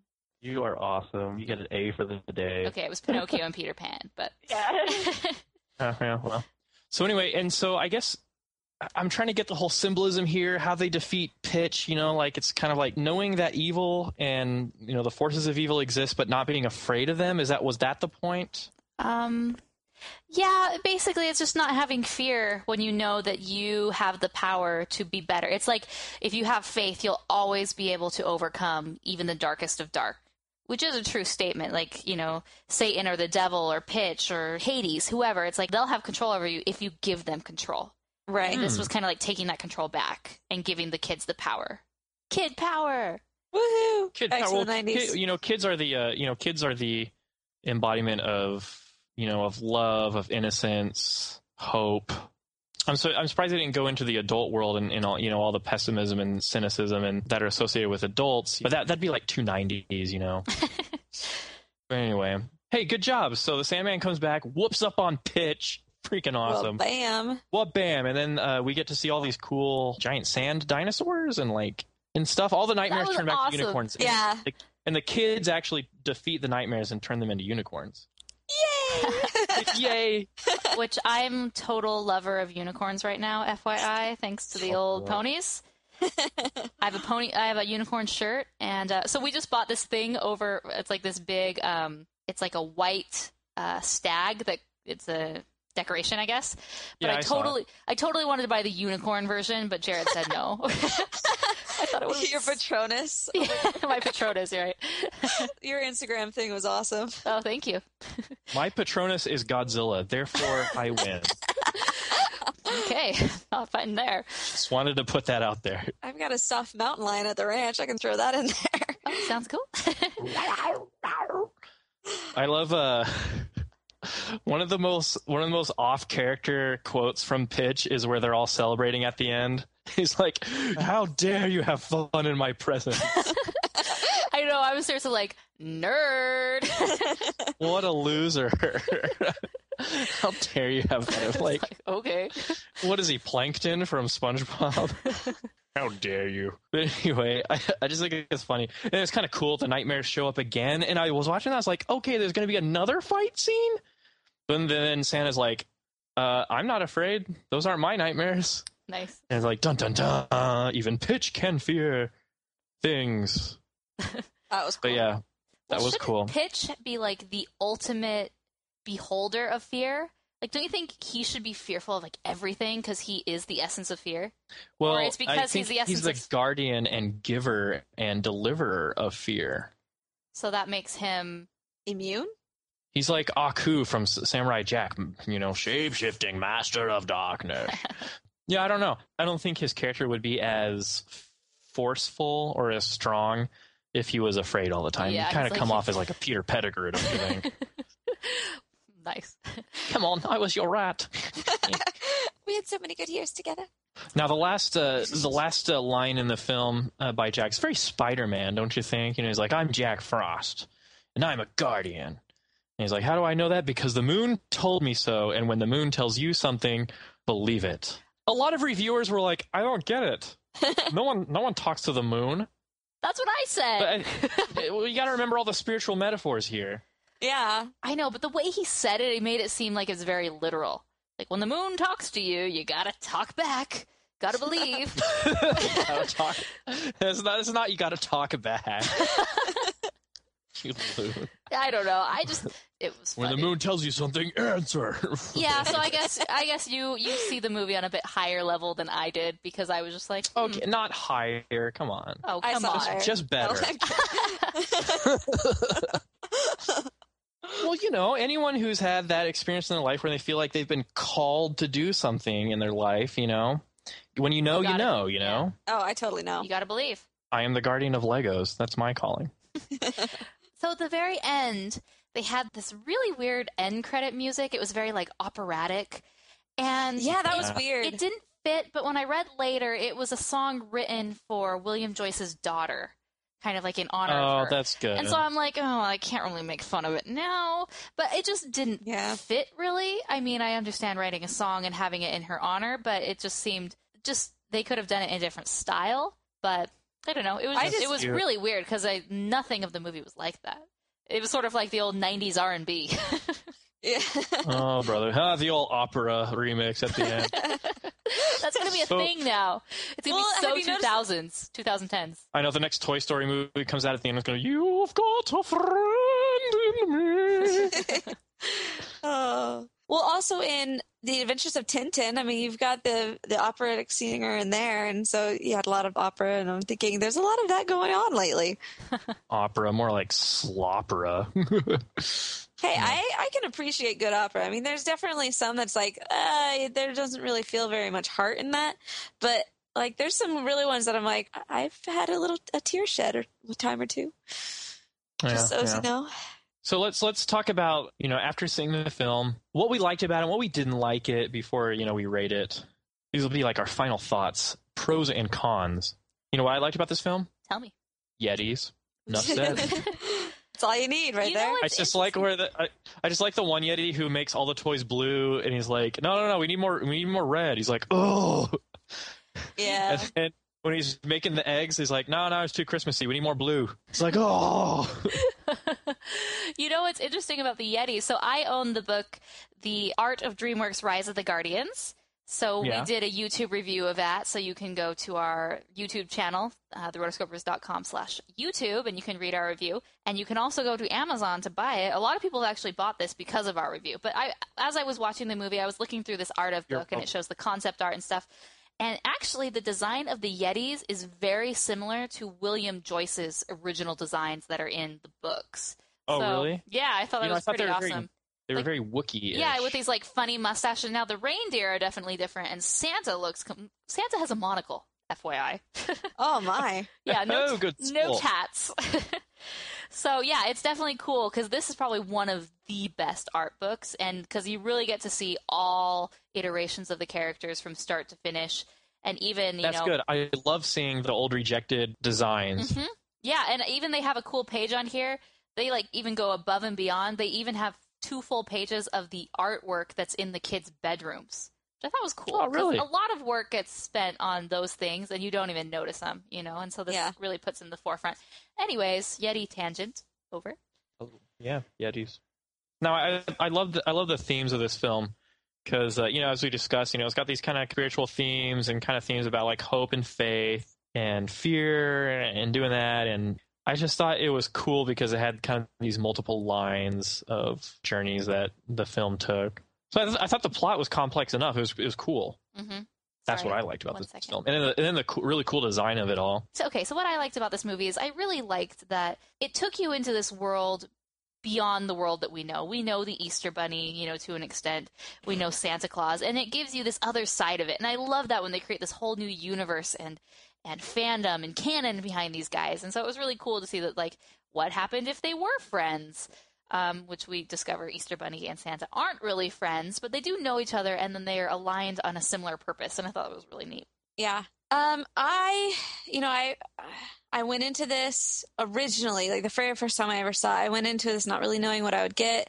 And then as I watched it, it just, they did a really good job at just drawing you into the action. And I found myself even believing just all, like all these, the new mythos that they're putting forth, you know, to, um, back up what we already know about certain ones. And the animation is just really crisp and clean, just very, very good. Um, like I mentioned earlier, I like the fact that you're able to take it in and have more of a metaphor with it as well. Um, you know, I just, I really, really enjoyed it. So those are some of the things that I liked. So, what didn't we like about the movie? I guess You know, my end on a negative note. Yeah. So what didn't we like? You know, the only real complaint I have about this film is the pacing. It mm-hmm. seemed very rushed to me, partly because you have all these different kind of plot lines going on, and then there's a lot of explanation that needs to be done. Like the whole children believing in you, and when they don't, you know, you, you start to fade away and all that stuff. You know, the oaths. yeah. But I'm glad they did that instead of, you know, Santa Claus showing up at the beginning and be like, hello, my name is Santa Claus. I am Russian. Every year I give toys, but I'm actually a, you know, bare knuckles boxer guy.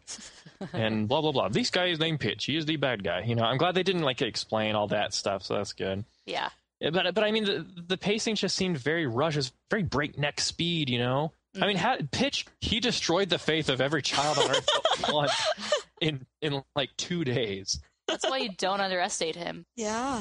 I guess so. So, Yeah. I guess the thing that bothered me that I didn't really like, two things. So, the animation, like I talked about, just I liked the designs a lot. I thought they were cool, they were unique, they were different, they were edgy, but the animation of the hair just really got to me. I felt like by I agree. 2012, the hair could have been a little better. Um, I don't know if that was on purpose. And then another thing I didn't like about this movie is how poorly it did in the box office. I think it was really good. It has sort of a cult following now. I mean, it is popular by those people who gave it a chance. I'm not saying that DreamWorks didn't give it a chance. I mean, they tried something, you know, because they had to, you know, be edgy and they wanted to see if it would work, and it, it failed, and it was pretty unfortunate for that. You know, especially since, um, you know, we did an interview with Frankie Franco, and he worked on this, and it was really a bummer that you know he you know he was a production assistant and he spent a lot of time on this that it just didn't do as well as you know he and the rest of the team would have wanted and hoped for and that's sad because for every animated movie whether you know we like it or not whether it's good or not like i i do think about the team who spent a lot of time working on that and i really do feel bad for them when it doesn't I do really too. do i mean but 303 million dollars not too shabby but when 300 people also get fired from dreamworks not cool man not cool Hey, not cool. All Yeah, I didn't, really wasn't that much that I didn't like about it. I mean, yeah, I mean, I'm I'm giving it a very high score. My score is four and a half stars. Ooh, nice Like, I really liked it. what about you mason Uh, I give it three and a half. Yeah, three and a half. I mean, I did like the film. It just wasn't like amazing to me, you know. Yeah. So I give mine right smack dab in the middle of you two. Four you stars. always do that. No, I do not. No, she doesn't. no, no, but really, when I thought about this ahead of time, I'm like, that's four stars for me. I mean, it's good, but it's not fan. You know, a five star grade. It's not even four and a half grade, but it's not three and a half for me. Uh, so yeah, four and stars. That's pretty decent. I mean, all of ours, it's in the good territory, right? No, that's yeah, this that's wasn't a bad film. Okay, so we asked for your thoughts on Rise of the Guardians. So here are the responses that we got via voicemail. Hey guys, my name is Teresa and I'm sending you a big hello from the Czech Republic.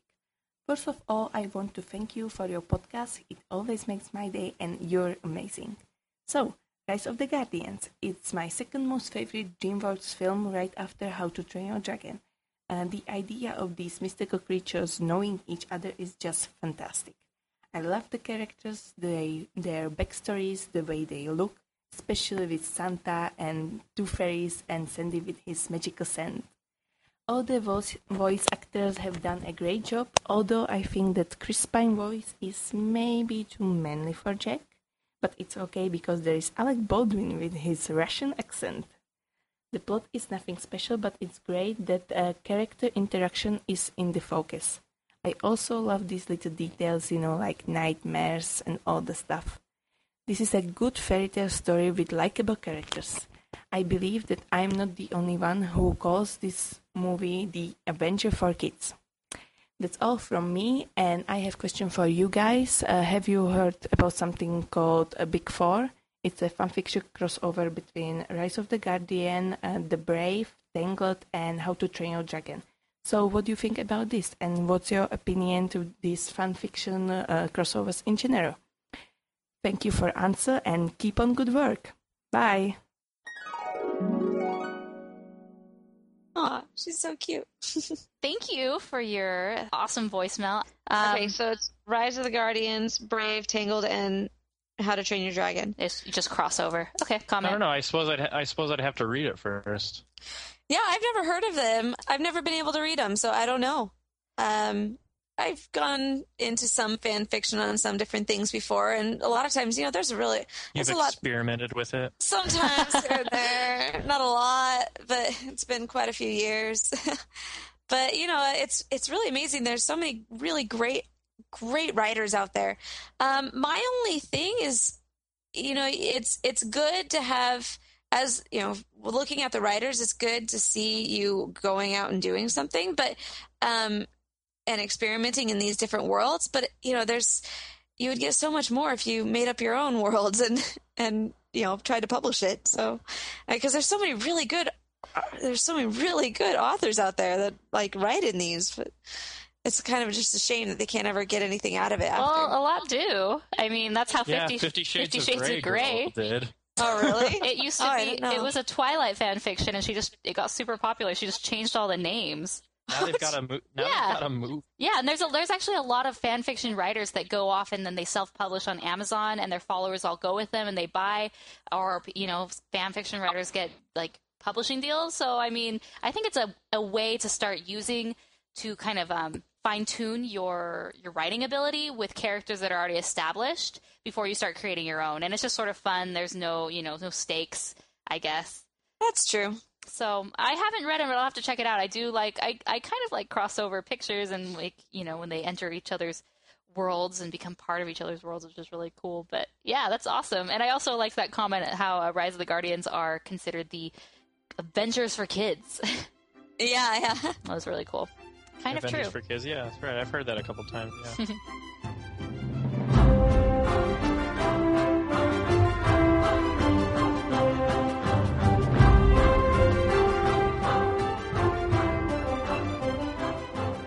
so that was a really good episode, guys. yeah, this was a, this was a good film. Yeah. I was excited because it's been a while since we've been together, and I was really excited watching this, and I was excited to you know talk about everything with you guys. And two DreamWorks films in a row, not too shabby. That is true. Are we gonna make this a habit? I don't know. no, we're doing we're gonna do the other one next time, right? Well, we're still going to do the Cartoon Network one, but maybe towards the end of the summer when we have more chance to kind of all catch up on different series instead of one person Yeah. doing one series. So if you Yeah. were excited for that, don't worry, it's coming in the future. Our next one is going to be Robin Hood, and I am beyond excited for that. Oo-De-Lally.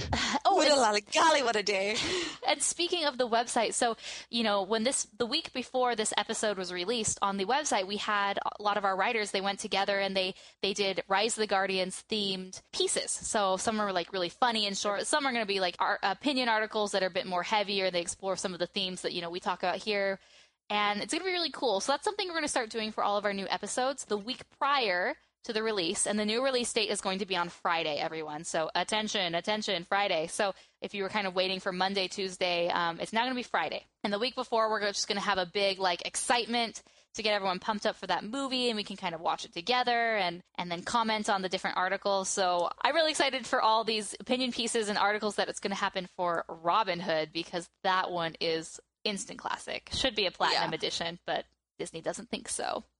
No, they did a Blu-ray at least. Yeah, it's coming out. The, the Blu-ray's coming out like in October, and they're basically like rehashing the same cover art. it's like, oh, Oh, brother. so That was actually one of the very first DVDs I ever purchased. Robin Hood. nice. That and Goofy movie. so it has a very oh, soft Yup. has a very soft spot in my heart. Very good. So yeah, that's exciting things happening, and so stay tuned on our website, therotoscopers.com, so you can find out those, you know, pump up week before the podcast. And so we're going to be doing Robin Hood, Pokemon movie coming in the future. We're going to be doing that with one of our writers, Gary Wright, um, which is going to be awesome. That's just going to be a me and Mason episode because uh, Chelsea doesn't really have much to add about for the Pokemon, which is cool. Which is cool. Hey, it's just not what I got into. So she she has a she has a bye that week. Yeah, we will be doing a Simpsons episode at some point as well. Yeah, that'll be that fun. one will be amazing. Um, Yeah. And keep your recommendations coming because we we love new ideas. And we have It's a fun. list. Trust me, we get so many that it's like, Yeah. oh, we can't even do this many in two years. But we do have a list, but and they're we, all there. we keep track of the ones that have been most requested. And Rise of the Guardians. I think in one of our re- episodes a few weeks ago, we mentioned like, oh, you know, if maybe if we get enough requests, we'll do it. And then like all of a sudden there were tons of requests. We're like, oh, okay. so cool. Thanks, guys. This was fun.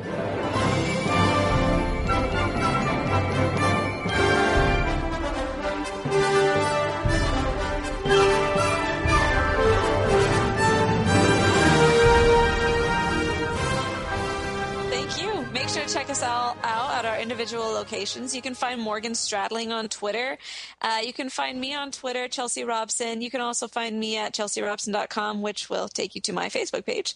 You can also find Mason's blog at thisanimatedlife.blogspot.com. You know, I really need to get a Twitter. I think this week I'll get it. I'll Yeah. Yeah. Twitter, Twitter, Twitter. That is. Oh, guys, did you just hear this, fans? Mason This will is a Twitter. big deal. It You're took gonna him get, a year and a half. You're gonna get like 500 fans right away. I don't even have that. Really? many. It's gonna be awesome. All right. He's like, okay, I'll go. Also, don't forget you can support the show by doing a trial of Audible, which is the internet's leading provider of audiobooks. We talk about Audible all the time because we love Audible and we legitimately use Audible. So go to therotoscopers.com slash audible and you can get your free one month trial and a free book that you get to keep forever, which is awesome. You can also support us whenever you shop at Amazon, which I know all of you do. You can go to our affiliate link and just click through that link whenever you make your purchases, and we get a little throwback at therotoscopers.com slash Amazon. We really love it. That helps keep everything, you know, our little motors going. And then, of course, you can make a donation through PayPal if that, you know, wets your whistle therotoscopers.com slash donate and all those things. And hey, if you don't money, you just want to leave us a review on iTunes, that's even better. Go to uh, just iTunes and leave us a review. Whatever you think. One star, five star, four stars, three stars. No stars. Yeah, not one star. Come on. Oh, well, okay. I didn't say one star. Come on, come on. But yeah, it really helps us, and we love when you re- leave reviews. Right now, I think we're almost at 50, so it'd be awesome if we can get 50 reviews in the next few, few times. Okay. Yeah. All right. Until next time, we are the Rotoscopers. All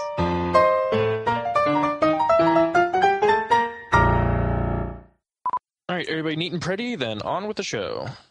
Let's go. I'll do it. Do you know what that's from? No? No. Mickey, Mickey Mouse Club. Nice. Sounded a bit Disney-ish.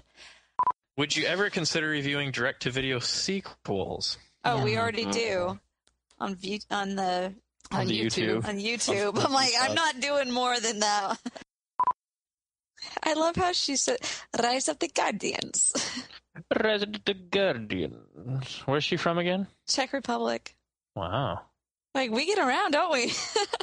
Yeah. Oh, sweet.